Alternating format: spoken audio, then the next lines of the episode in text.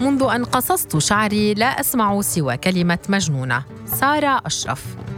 منذ أن قصصت شعري لا أسمع سوى كلمة مجنونة حتى من أولئك الذين أعجبتهم تسريحة الشعر علي. ولكن الجميع بلا استثناء يرى أن قصي لشعري بعد أن كاد يصل طوله إلى نهاية ظهري هو جنون. وبخاصة أنني لم أقصه لنصفه أو أي قصة بهدف التغيير. بل قصصته على طريقة الفرنسية أو ما يعرف بالبويكوت. لم يزعجني وصفهم لي بالجنون لتصرفي كما يحلو لي في شعري. فكلمة شعري تحمل ياء المتكلم. لذا سبب كتابتي اليوم عن علاقتي بشعري نابع عن ردي على القريبين وعلى دائرتي الصغيرة وأهل منزلي قبل الدائرتين الكبيرة والمجتمع. هذه هي المرة الثالثة التي أقص فيها شعري بهذه الطريقة.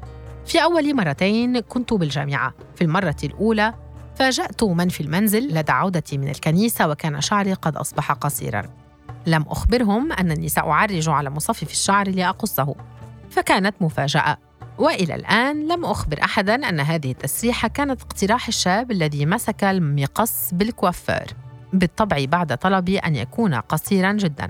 لم أخبر احدا أن اقتراحه هذا لم يعجبني. أمام الاستياء والرفض والانتهاش لم أملك رفاهية التعبير عن استيائي من هذه التسريحة وأنها لا تشبهني فهو أراد أن يقص لي تبعا للموضة. وكانت الموضة الشعر آنذاك عبارة عن جانب بويكوت والجانب الآخر طويل نسبياً. وأنا شخص لا يتبع الموضة كثيراً. كانت حالة شعري تعبر عن حالتي وصحتي سواء الجسدية أو النفسية. وتعبر عن السقطات والعلاقات العاطفية التي يشوبها الألم النفسي. وكان ردي بعد صمت طال لأشهر هو أنني أريد قص شعري. ليس عاطفتي وعلاقتي وحدها ما أثرت على شعري. ففي 26 عاماً مررت بالكثير مما أوصل شعري لأن يشيب ولكنني سأكذب كذبة تصدق وأقول إنه وراثة. فوالدتي أيضاً طالها الشعر الأبيض مبكراً منذ عشريناتها. صحيح أن الشعر يعتبر مرآة المرء. لا أذكر من الطبيب النفسي الذي قال هذا. وإن لم يكن هناك قائل للعبارة فألصقها بي عن تجربة شخصية فليس هناك مرآة أصدق من شعر رأسك ليريك حالتك الداخلية. أما عن المرة الثانية لقص شعري فهي الأكثر تأثيراً وربما سيعاتبني بل ويلومني البعض عما سأحكيه في السطور القادمة بالأخص أمي التي سترى أنني حكيت خصوصيات المنزل على الملأ. ولكني سأحكي فربما بالكتابة أسامح أبي وأمي على ما فعلاه وقتها حين أخبرت أمي وألححت كثيراً أن نذهب لقص شعري. أخبرتني أن أقصه بأي طريقة غير البويكوت. وافقت ولم يكن في بالي أن شكله لن يعجبني. فهو قصير ولكن ليس كما في خيالي. فأشرت للرجل في المرآة أن يكمل قص شعري. لم أتخيل وصول الأمور للحد الذي يجعل أمي تطلق الدعوات علي وأن تهتز يد الرجل وهو يقص شعري بل ويصل الأمر لأن يغضب أبي ويرفع يده حين وصلنا منزل خالتي ليصفعني ليس مرة بل اثنتين.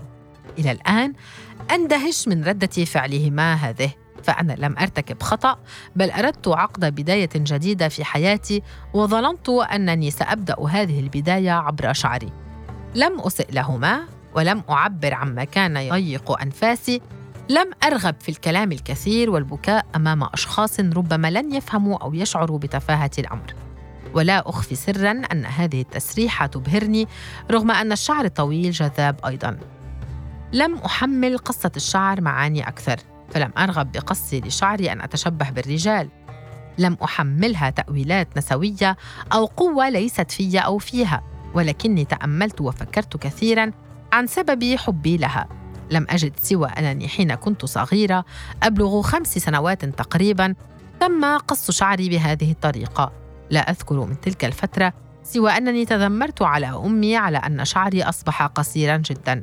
ولكن حين أنظر للصور الموجودة من تلك الفترة أعتقد أنها أحلى صور التقطت لي دون مبالغة. لم يشعر أحد بأنني فقدت مع قصتي لشعري ثقتي بنفسي. فقد كنت أستطيع التمثيل أنني شخص واثق وقوي ويعجبه شكله في حين أن الأمر داخل المنزل وخارجه لم يقفوا عند الصفع ووجع فك أسناني وقتها. فكلما مررت من أمام أخي كان ينظر لي باشمئزاز وفي مرات يبصق علي. آراء لم أطلبها من أحد تندد بأن فعلي خاطئ ولا يجب أن أكرره ولكن بما أنكم وصمتموني بالجنون وهو فيكم وليس في فها أنا أقص شعري للمرة الثالثة دون خوف من رد فعل أي أحد؟ وعدت نفسي بعدم الإنصات لآراء أي شخص مهما كانت صفته لي. بل الوعد الأهم هو ألا أخطئ في حق نفسي وأصدق كلماتهم الواهية. نحن نريدك أفضل شخص بل وأفضل منا. حقا؟ لم تسألوني إذا أصبح حالي أفضل قبل قص لشعري أو حتى بعده. لم تسألوني إن كنت سعيدة الآن بل سخرت أمي بي قائلة ها عاجبك شكلك؟ وشك صغير وبقى شكله أصغر بحجم لقمة العيش. في وقت من الأوقات كنت أفكر كباقي الفتيات حين تتم خطبتي سيكون شكلي كذا وأرتدي كذا. أما في عرسي فسيكون شكلي غير تقليدي. لن أرتدي فستانا ثقيلا أو منسدلا على الأرض. أرغب في أن يعبر رقصي عن فرحتي. أما شعري فسيكون طويلا كأميرة ديزني ريبانزل ولكن كلما تقدمت بي السن أدركت ليست كل الأحلام تصلح للواقع. بل أدركت أنني أستطيع أن أفرح وأكون نفسي دون انتظار تحقيق ما تنتظره كل فتاة عادية. لست من العاديات. أعتبر نفسي بطلة أغنية قادم الساهر حين غنى.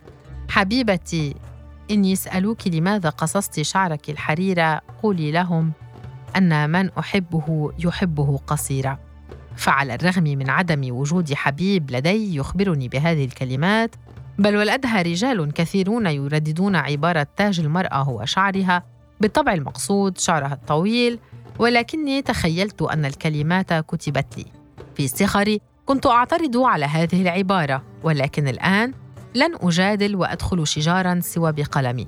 فكيف أشرح للنساء قبل الرجال لسنا بحاجة لتاج مادي أو شعر طويل أو قصير لنكن ملكات أو أميرات بإمكان كل منا خلق الشعور لنفسها دون أن تستمده من حب حبيب أو أهل.